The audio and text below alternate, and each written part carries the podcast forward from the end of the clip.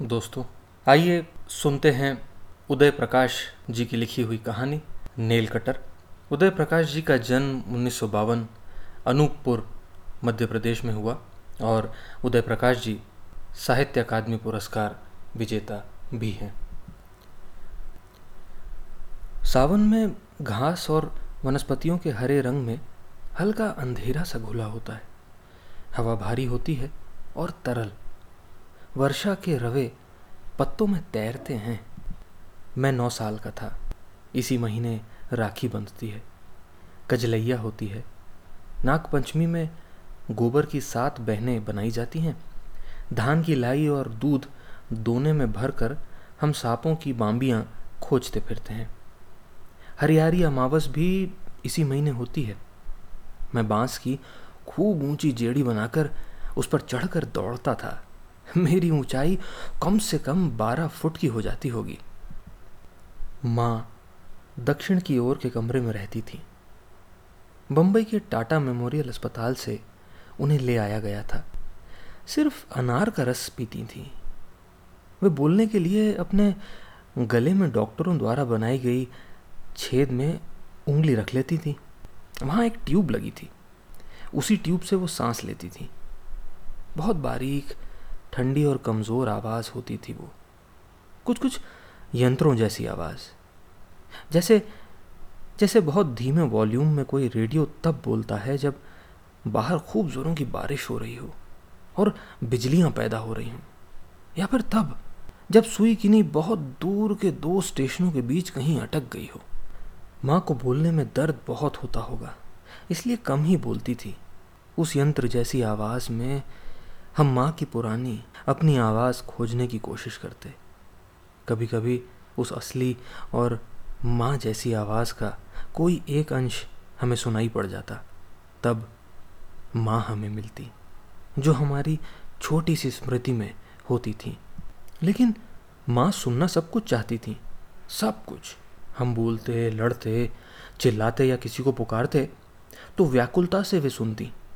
हमारे शब्द उन्हें राहत देते होंगे। उनकी सिर्फ़ आँखें बची थीं, जिन्हें देखकर मुझे उम्मीद बनती थी कि माँ कहीं जाएँगी नहीं। मेरे पूरे जीवन भर रहेंगी।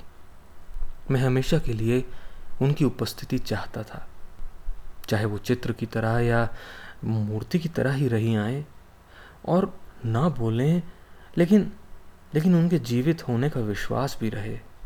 जैसा कि चित्रों के साथ नहीं होता मैं कभी कभी बहुत डर जाता था और रोता था। अपने जीवन में अचानक मुझे कोई एक बहुत खाली, बिल्कुल खाली जगह दिख जाती थी। ये बहुत डरावना होता था। उस दिन माँ ने मुझे बुलाया। बाहर मैदान में घास का रंग गहरा हरा था। बादल बहुत थे और हवा में भार था। वह भीगी हुई थी। माँ ने अपनी हथेली मेरे सामने फैला दी। दाएँ हाथ यानी कि राइट हैंड की, सबसे छोटी उंगली की बगल वाली उंगली का नाखून एक जगह से उखड़ गया था। उससे उन्हें बेचैनी हो रही होगी। इस उंगली को सूर्य की उंगली कहते हैं। मैं समझ गया और नेल कटर लाकर माँ के पलंग के नीचे फर्श पर बैठ गया। नेल कटर में लगी रेती से मुझे उनकी उंगली का नाखून घिस कर बराबर करना था। माँ यही चाहती थी। वो नेल कटर पिताजी इलाहाबाद से लाए थे। कुंभ के मेले से लौटने पर, दो साल पहले नेल कटर में नीले कांच का एक सितार बना था। माँ की उंगलियाँ बहुत पतली हो गई थीं। उनमें रक्त नहीं था, पीली सी त्वचा, पतंगी कागज़ जैसी। नहीं, पीली भी नहीं, जर्द। और बेहद ठंडी, ऐसा ठंडापन दूसरी बेजान चीज़ों में होता है। कुर्सियों, मेज़ों, किवाड़ों या साइकिल के हैंडल जैसा ठंडापन। और हाथ उनका इतना इतना हल्का कैसे हो गया था? कहाँ चला गया था सारा वज़न? वो भार वो भार शायद जीवन होता है, जिसे पृथ्वी अपने चुंबक से अपनी ओर खींचा करती है, जो अब माँ के पास बहुत कम बचा था। उन्हें पृथ्वी खींचना छोड़ रही थी। मैंने उनकी हथेली थाम रखी थी और नाखून को रेती से धीरे धीरे घिस रहा था। मैं उनके नाखून को बहुत सुंदर, ताज़ा और चिकना बना डालना चाहता था। मैं एक बार हंसा, फिर मुस्कुराता ही रहा। माँ को ढांढस बंधाने और उन्हें खुश करने का यह मेरा तरीका था। मैंने देखा, माँ को नाखून का हल्का हल्का रेती से घिसा जाना बहुत अच्छा लग रहा था। उसके चेहरे पर एक सुख था, जो एक नहीं बल्कि पूरे शरीर की शांति में फैला हुआ था। उन्होंने आँखें मूंद रखी थी। एक घंटा लगा। मैंने उनकी एक उंगली ही नहीं, सारी उंगलियों के नाखून खूब अच्छे कर दिए। माँ ने अपनी उंगलियाँ देखी। ये कितना कमज़ोर और हार का क्षण होता है जब नाखून जीवन का विश्वास देते हैं। कितने सुंदर और चिकने नाखून हो गए थे। माँ ने मेरे बालों को छुआ। वो कुछ बोलना चाहती थी, लेकिन मैंने रोक दिया।